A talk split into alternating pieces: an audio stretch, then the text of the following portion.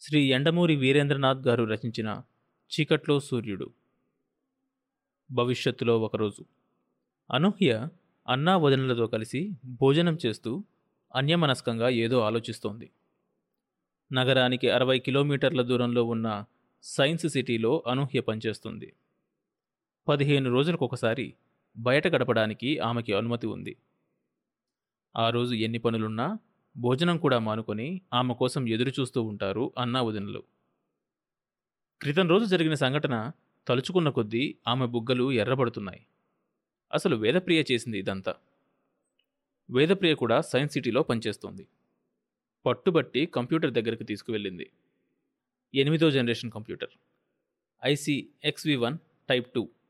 అనూహ్యకి కావలసిన మొగుడు గురించి కంప్యూటర్ని ప్రశ్న అడగడం ప్రారంభించింది వేదప్రియ. ఛ! వద్దే అంది అనూహ్య కంగారుగా. ఎందుకొద్దే? అసలు ఇలాంటి కంప్యూటర్లు కనుక్కుంది ఎందుకు? ఇంత చిన్న ప్రశ్నలకు కూడా సమాధానం చెప్పలేకపోతే ఇక మేమెందుకు? అంటూ ఫీడ్ చేయడం ప్రారంభించింది వేదప్రియ. ఐదు నిమిషాలు ఫీడ్ చేయగానే కంప్యూటర్ తిరిగి ప్రశ్నలు అడగడం ప్రారంభించింది. పేరు? అనూహ్య. పేరు బాగుంది పేరు బాగుందో లేదో నిన్ను చెప్పమనలేదు. మంచి వరుడు గురించి చెప్పు. జాతకాల మీద నమ్మకం ఉందా? నక్షత్రం ఏంటి? నమ్మకం లేదు. ఏ నక్షత్రం వాడైనా పర్వాలేదు. డాక్టరే కావాలా? ఎవడైనా పర్వాలేదు. అందగాడై ఉండాలి. అనూహ్య ఆమె నొక్కుతున్న బటన్స్ వైపు చూస్తోంది.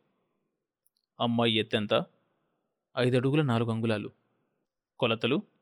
వాట్? కొలతలు ప్లీజ్. ఇదంతా చూస్తున్న అనూహ్య మొహం ఎర్రబడగా ఇక చాలే అంది. వేదప్రియ వినిపించుకోకుండా అనూహ్య మెడభాగాన్ని ఒక క్షణం తదేకంగా చూసి thirty six twenty six thirty two అని నొక్కింది. చాలా మంచి ఫిగర్. పుట్టుమచ్చలు ఎక్కడున్నాయి? అది నీకు అనవసరం. ఎప్పుడు సీరియస్గా ఉండే అనూహ్య కూడా ఈ కంప్యూటర్ సంభాషణని చిరునవ్వు బిగబట్టి చూస్తోంది. మరోవైపు మానవుడి మీదకు మనసులోనే జోహార్లు అర్పించకుండా ఉండలేకపోతుంది. మనిషి మెదడులో ఎన్ని జ్ఞాపకశక్తి కణాలుంటాయో ఒక సెంటీమీటర్ చిప్ మీద అన్ని మిలియన్ల విషయాలను ముద్రించి మనిషి తయారు చేసిన మానవాతీత శక్తే ఇది. సెక్స్ అంటే మంచి అభిరుచి ఉన్నవాడు కావాలా? కంప్యూటర్ అడిగింది. "ఆ, చాలా. అనూహ్య కంగారుపడి ఏంటి ఇది? అంది. వేదప్రియ నువ్వుండు అంది నవ్వుతో. గదిలో ఇద్దరు అమ్మాయిలు ఆ మిషన్ తప్ప ఇంకెవ్వరూ లేకపోవడంతో అల్లరి విజృంభించింది. మంచి స్పోర్ట్స్ మ్యాన్ కావాలా? ఏ ఆటలో? రొమాన్స్లో అంది వేదప్రియ. తెల్లటి శరీర ఛాయ ఉన్నవాడు కావాలా? నలుపైనా పర్వాలేదా? అక్కడక్కడ నలుపున్నా పర్వాలేదు. సీరియస్గా ఉండేవాడు కావాలా? సరదాగా నవ్వుతూ ఉండేవాడా? అందరినీ నవ్విస్తూ ఉంటే ప్రత్యేకత ఏముంది? అందరి దగ్గర సీరియస్గా ఉండి భార్య దగ్గర సరదాగా కొన్ని ప్రత్యేక సమయాల్లో అల్లరిగా ఉండేవాడు కావాలి. ప్రత్యేక సమయాలంటే? మిషన్లకు అవి తెలియవులే. నన్ను మిషన్ అంటే నాకు కోపం వస్తుంది. సారీ. చదువు? అనూహ్య డాక్టర్. అందువల్ల కాస్త చదువుకున్నవాడైతే మంచిది.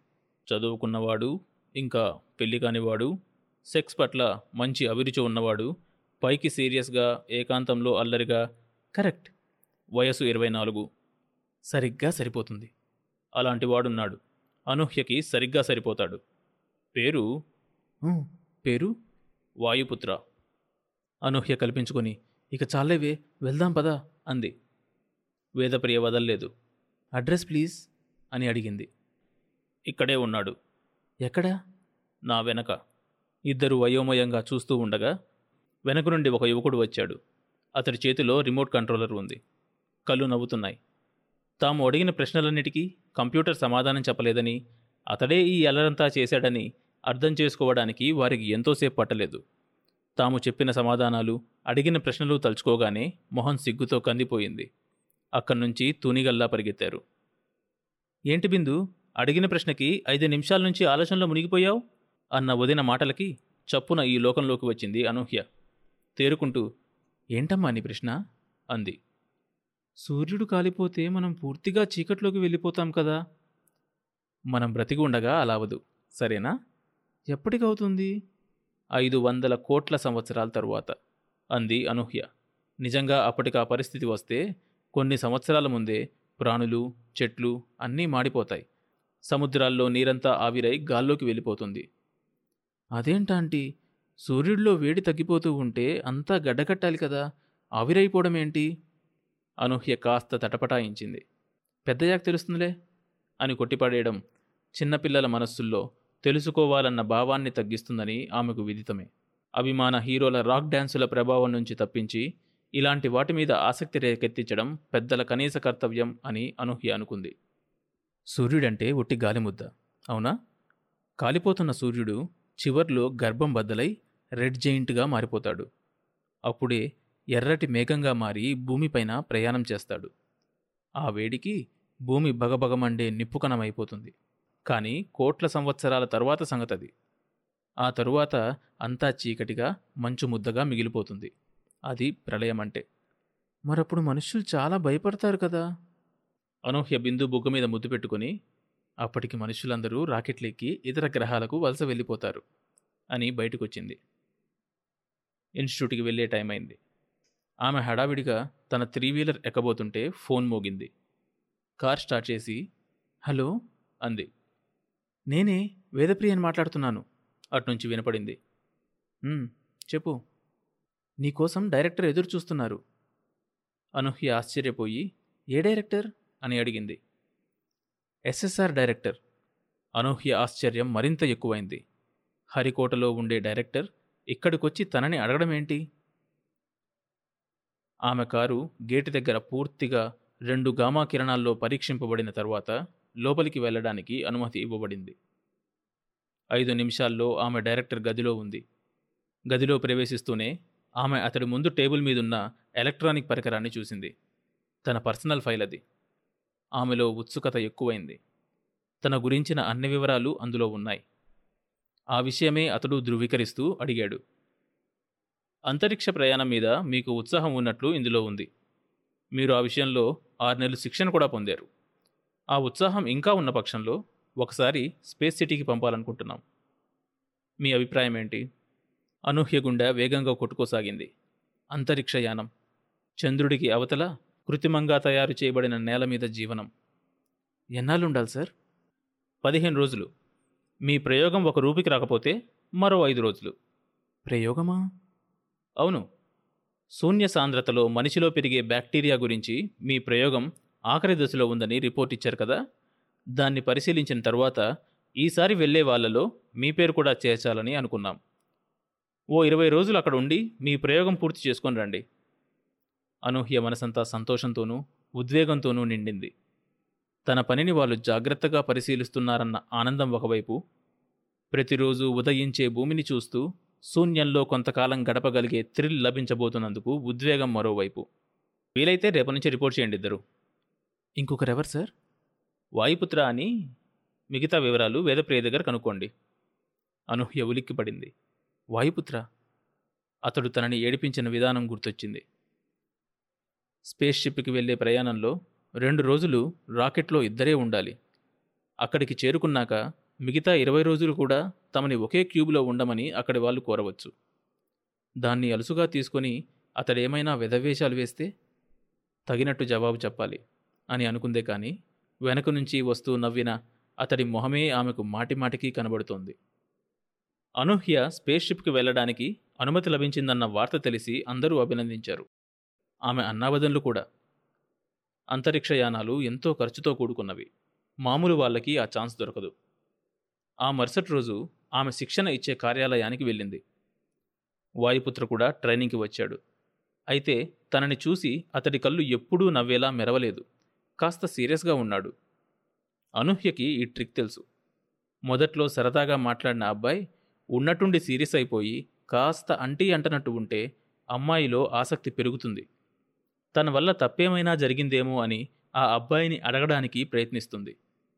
ఆ ప్రయత్నంలో తనంతట తానే దగ్గరవుతుంది. అబ్బాయి కూడా నవ్వేసి మామూలుగా అయిపోతాడు. దాంతో స్నేహం ఒక మెట్టు పెరుగుతుంది.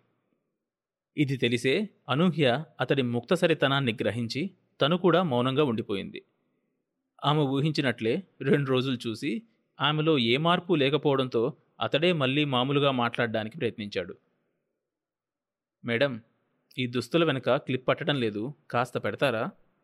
ఏదో సీరియస్ పని ఉండబట్టి మాట్లాడవలసి వచ్చినట్టు మొహం పెట్టి అడిగి వెనుతిరిగి నిలబడ్డాడు. వెనక క్లిప్స్ పెట్టడం అయిపోయాక తిరిగి థ్యాంక్స్ అనబోతూ ఆగిపోయాడు. ఆ పని రోబోకి అప్పచెప్పి వెళ్ళిపోయింది ఆమె. ఆమె మొహంలో నవ్వు కదలాడిందో లేదో కూడా అతను గమనించలేకపోయాడు. బాగా కోపం వచ్చింది. విసురుగా ఆమె దగ్గరికి వెళ్ళి అన్నాడు. మీతో నేను కొంచెం మాట్లాడాలి. ఏంటి? అందామె. ఇక్కడ కాదు. మీరు మాట్లాడబోయేదేమిటో నాకు తెలుసు.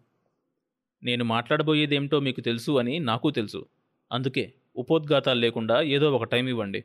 ఎక్కడో స్థలం కూడా చెప్పండి. ఎదురు చూస్తూ ఉంటాను. ఆమె అక్కడే అప్పుడే నో అని చెప్దామనుకుంది. కానీ సంస్కారం అడ్డుపడింది.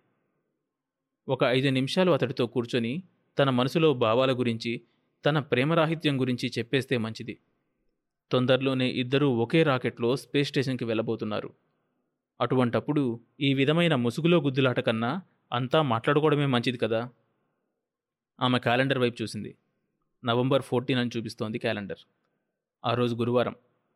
అతడి వైపు తిరిగి శనివారం సాయంత్రం అని పదహారో తారీఖు రోజు తీసి డైరీలో కాగితం మీద రాసుకుంటూ సాయంత్రం ఐదున్నరకి అన్నది.